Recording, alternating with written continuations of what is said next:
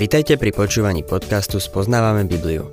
V každej relácii sa venujeme inému biblickému textu a postupne prechádzame celou Bibliou. V dnešnom programe budeme rozoberať biblickú knihu Žalmy.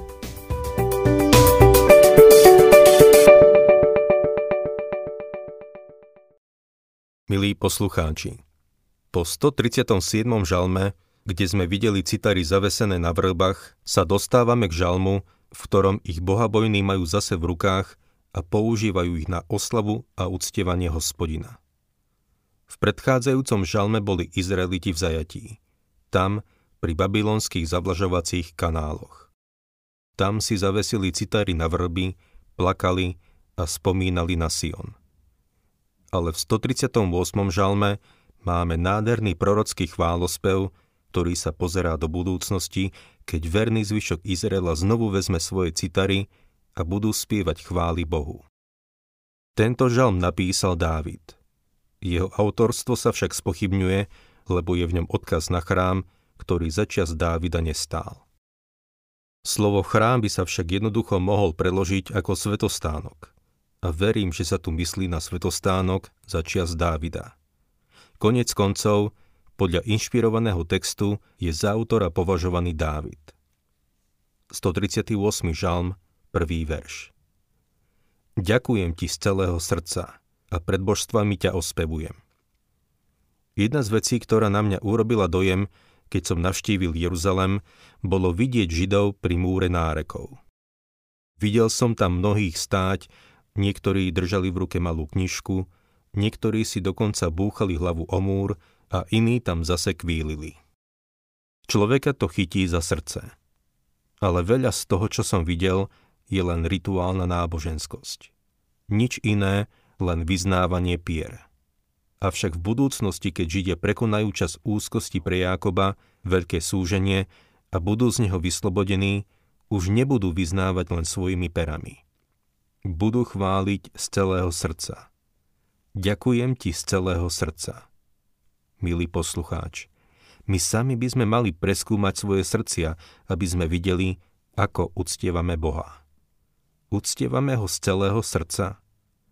Horácius Bonár, ktorý je známy ako autor mnohých kresťanských piesní, povedal, že keď išiel k Bohu, aby sa kajal zo svojich hriechov, uvedomoval si svoj chlad, ľahostajnosť a hriech vo svojom živote. Povedal, a tak som sa vrátil k Bohu, a činil som pokánie zo svojho pokánia. Najprv, keď vyznával svoje hriechy, vyznával ich len svojimi perami. A preto sa z toho kajal. Myslím si, že niektorí z nás by v pondelok ráno mali Boha prosiť za to, aby im odpustil, že v nedeľu boli v kostole. Mali by sa modliť. Pane, odpust mi, že som bol včera v kostole. Spieval som piesne, ale moje srdce nebolo pri tom. Modlil som sa, ale bola to len formalita. Počúval som Božie slovo, ale nemalo na mňa žiadny účinok. Bol som kritický voči kazateľovi a ostatným ľuďom, ktorí tam boli, ale nie na seba. Bože, odpust mi, že som tak išiel do kostola. Pre mnohých z nás by to bola dobrá modlitba. Pred božstvami ťa ospevujem. Podľa Lutera a Kalvína tieto božstvá boli boží anieli. Ja si to však nemyslím. Iní sa nazdávajú, že tu žalmista hovorí o božikoch, pohanských bohoch a je možné, že má na mysli práve ich. Avšak všetko v našom živote, čo nahrádza Boha alebo je medzi nami a Bohom, je naším Bohom. Videli sme to už v 82. žalme v 6. verši, kde sa bohmi označujú tí, ktorí zastávajú Božie miesto na zemi. Ako učiteľ a kazateľ som vždy pamätal na to, že mám zodpovednosť voči Bohu. Jedného dňa sa mu budem zodpovedať, lebo mojou úlohou je podať evanelium veľmi jasne. Ak evanelium nevysvetlia tí, ktorí pána poznajú, kto potom? Keď sa ohliadnem späť na moju službu, vidím veľa chýb. A veľa vecí ľutujem ale raz sa budem môcť pozrieť Bohu do tváre a povedať Pane, zvestoval som Tvoje evanelium najlepšie, ako som vedel. To je pre mňa veľká útecha, lebo ako kazateľ ho reprezentujem tu na zemi. Takže keď Dávid povedal, pred božstvami ťa ospevujem, mohol mať na mysli niekoľko vecí. Nevieme presne určiť, čo to bolo. Druhý verš. Vrhám sa na tvár pred tvojim svetým chrámom a oslavujem tvoje meno pre tvoje milosrdenstvo a vernosť, lebo si nadovšetko zvelebil svoje meno a svoje slovo. Inými slovami, Božie slovo je tak dobré, ako on sám. V angličtine je jedno staré príslovie, ktoré znie Človek je taký dobrý, ako je jeho slovo. Nuž, Boh je taký dobrý, ako jeho slovo stojí si za tým, čo povedal. Za jeho slovom je jeho charakter. Šiestý verš. Hospodiny na výsostiach a predsa hľadí na poníženého, pyšného však zďaleka pozná. Je na výsostiach a je nad všetkým. A predsa sa skláňa k poníženým. V Božom slove sa veľa píše o Božom vzťahu k pokorným. Súčasný hrdý človek nie je veľmi odborníkom, čo sa týka preukazovania pokory. V Jakubovi 4.6 čítame Dáva však väčšiu milosť. Preto hovorí, Boh sa pyšným protiví, ale pokorným dáva milosť. Ďalej v prvom liste Petra 5.6 čítame Pokorte sa teda pod mocnou Božou rukou, aby vás vo svojom čase povýšil. Písmo sa do veľkej miery zaoberá témou pokory. Boh si ju všíma a berí na zreteľ. Dávid sa pokoril. V 13. žalme v prvom verši čítame jeho slová. Hospodín, moje srdce nie je pyšné, moje oči nie sú hrdé. Nejdem za veľkými vecami ani za tým, čo nemôžem dosiahnuť. Izaiáš píše v 57. kapitole v 15. verši. Lebo takto hovorí najvyšší a vznešený, čo tróni väčšine a sveté je jeho meno prebývam na vysokom a svetom mieste so skrúšeným a pokorným v duchu, aby som oživil ducha pokorných a srdce skrúšených. V prvom liste Petra 5.5 sa píše Podobne vy mladší, buďte podaní starším a všetci sa zaudete do pokory, jedni voči druhým, lebo Boh pyšným odporuje, ale pokorným dáva milosť. A znovu v 3. kapitole a v 4. verši ale ozdobou nech je to, čo je skryté v srdci a je neporušiteľné. Totiž tichý a pokojný duch, ktorý má veľkú cenu pred Bohom. Všetky tieto verše odhaľujú Boží vzťah k pokore. Vráťme sa k nášmu textu a budem čítať 8. verš. Hospodin dokončí svoj zámer so mnou. Hospodin, tvoje milosrdenstvo trvá na veky. Neopúšťaj dielo svojich rúk. Toto je starozmluvná verzia výroku s Filipanom 1.6. Som presvedčený, že ten, čo vo vás začal dobré dielo, ho aj dokončí. Až do dňa Krista Ježiša. Som presvedčený, že ten, čo vo vás začal dobré dielo, ho aj dokončí až do dňa Krista Ježiša. To nás privádza k 139. žalmu. Je to takisto Dávidov žalm, je to teologický žalm, ktorý odhaľuje Božie atribúty, vo vzťahu k jeho stvoreniu. Odhaľuje jeho vševedúcnosť, jeho všadeprítomnosť a jeho všemohúcnosť. Boh môže urobiť čokoľvek, čo je predmetom jeho moci. Je absurdné sa pýtať, môže Boh stvoriť kameň, ktorý nedokáže zdvihnúť? Odpoveď na takúto otázku je, že Boh nikdy nerobí niečo absurdné. Tento žalm dáva odpovede na niekoľko dôležitých otázok. 139. žalm, prvý verš. Hospodin, ty ma skúmaš a poznáš. Tento verš hovorí o Božej vševedúcnosti. Pozná ťa, pozná ma. On je ten najväčší psychológ. Keď máš problém, nie je nutné hneď vyhľadať psychológa. Treba vyhľadať pána Ježiša a jemu všetko povedať. Môžeš sa mu zdôveriť, lebo aj tak vie o tebe všetko. Psychiatr nebude vedieť všetko, aj keby si mu povedal všetko, na čo si spomenieš. Druhý a štvrtý verš.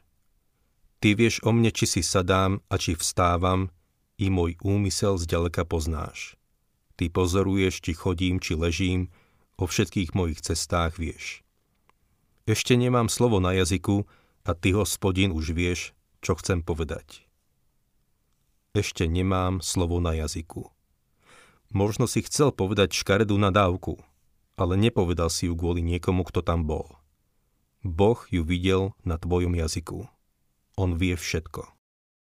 5. a 6. verš Obkľúčuješ ma zo všetkých strán, svoju ruku kladieš na mňa.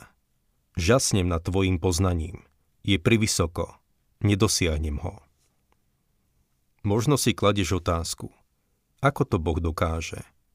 Neviem a žalmista hovorí, že ani on. Žasnem nad tvojim poznaním, je privysoko, nedosiahnem ho. Božia vševedúcnosť nie je dôvod pre hrôzu, ale útechu. Poznal ma a predsa ma spasil. To je na tom udivujúce.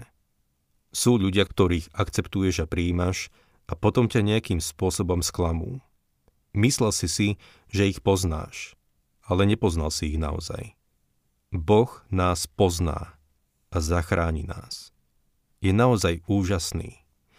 Poznal Dávida a Dávid ho sklamal. No Boh vedel niečo o Dávidovej viere, čo my nevidíme. Dávid zlyhal. Ale Boh videl Dávidovo srdce, v ktorom bola viera, ktorá nikdy nezlyhala. Pán vedel, čo Šimon Peter urobí. Dokonca vedel aj to, že ho Judáš zradí. To je Božia vševedúcnosť, aj keď tomu nerozumieme. On vie všetko. Pozrime sa na chvíľu na Božiu všade prítomnosť. Nech ideme kamkoľvek, nemôžeme pred Bohom uniknúť. 7. a 8. verš kam by som odišiel pred tvojim duchom? Kam by som utiekol pred tvojou tvárou? Keby som vystúpil na nebesia, si tam. Keby som si uslal v podsvetí, si tam. Podsvete je ríša nevidených a nepoznaných. Boh je tam. Nech ideš kamkoľvek, On je tam. 9. verš. Keby som mal krídla rannej zory a usadil by som sa pri najvzdialenejšom mori. Keby si išiel na mesiac, aj tam je. Bolo to pre mňa vzrušujúce, keď tí prví traja kozmonauti, ktorí leteli okolo mesiaca, čítali na štedrý večer prvú kapitolu Genesis. Milý poslucháč, neunikneš pred ním, aj keby si išiel na mesiac. 10. až 12. verš Aj tá by ma priviedla tvoja ruka a tvoja pravica by sa ma ujala. Keby som povedal, možno ma tma ukrie, a noc moje svetlo obklopí. Ani tma nie je dosť tmavá. Noc ti svieti ako deň, tma ti je sťa svetlo. Jeden človek sa ma raz spýtal. Myslíš si, že by sme mali Bohu vyznávať hriechy do detajlov? Povedal som mu. Samozrejme, vyslov ich. Bez tak už o nich vie. Bol tam, keď si ich spáchal. Takže by si s ním mal radšej súhlasiť, čo sa toho týka. Daj mu vedieť, že vieš, že to bol hriech. Milý poslucháč, vyznať svoj hriech znamená súhlasiť s Bohom. Boh hovorí, že je to hriech a ty s ním súhlasíš, že to hriech je. 13. verš Veď ty si mi utvoril ľadviny, v matkinom živote si ma utkal. Od chvíle, čo sme počatí v matkinom lone, nemôžeme Bohu uniknúť. Svoj výrok umocňuje v nasledujúcom verši. Ďakujem ti, že si ma predivne utvoril. Tvoje skutky sú obdivuhodné. To si veľmi dobre uvedomujem. Boh je všade a človek je báječné stvorenie. Neustále má Božiu pozornosť. 15. a 16. verš Moje kosti neboli skryté pred tebou, keď som vznikal v skrytosti, utkávaný v najspodnejších častiach zeme. Tvoje oči ma videli už v zárodku, všetko to bolo zapísané v tvojej knihe. Dni boli určené, skôr než ktorýkoľvek z nich nastal. Dávid hovorí, že bol osobou ešte skôr, ako bolo jeho telo utvorené. Osobou bol už vtedy, keď jeho telo bolo formované v lone matky. Ešte skôr, ako boli sformované údy jeho tela, bol osobou. Osobou sa stal v momente počatia. Toto je dnes veľmi dôležité kvôli otázke interrupcií. Počul som jedného ministra liberálneho presvedčenia, ktorý tvrdil, že Biblia nemá čo povedať k interrupciám a preto sa môžeme rozhodovať ako chceme. Biblia však má k tomu čo povedať a tu máme veľmi jasný odkaz. Podľa Dávida bol už počas toho, ako bolo jeho telo formované, osobou, ľudskou bytosťou. Ešte skôr, ako vznikol, mal Boh už pripravený návrh, ako bude jeho telo vyzerať. Osoba tam už bola. Chcem, aby ste toto počuli veľmi jasne. Interrupcia je vražda, pokým nie je vykonaná na záchranu života matky. Potrat s cieľom zbaviť sa tohto malého človeka v zárodku, skôr ako by mal príležitosť vydať zo seba plač, aby zakryl niečí hriech alebo sa niekto vyhol z odpovednosti, iba umocňuje tento hrozný a krutý zločin. Na mňa to nezvaľujte, že som prišiel s týmto obvinením. Zvaľujte to na Dávida, on to napísal. Zvaľujte to na Ducha Svetého, on to vyhlásil. Biblia má odpoveď na všetky životné otázky, keď všetko vezmeme do úvahy. A nevždy dáva populárnu interpretáciu. Je dobré získať Boží pohľad. Čítajme ďalej 17. a 18. verš. Ako si vážim tvoje myšlienky, Bože. Aký nesmierny je ich počet. Keby som ich mal spočítať, bolo by ich viac ako piesku. Len čo sa zobudím, som s tebou. Milý poslucháč, Boh nás miluje. A ten Boh, ktorý nás miluje, je vševedúci. 19. verš. Kiež by si Bože zabil bezbožníka. Vzdialte sa odo mňa, krvilační muži. V tomto žalme sa spomínajú bezbožníci i bohabojní. Boh hovorí, že bezbožníkov bude súdiť a vypočuje modlitbu svojich detí. Vďaka Bohu, že je vševedúci, všemohúci a všade prítomný.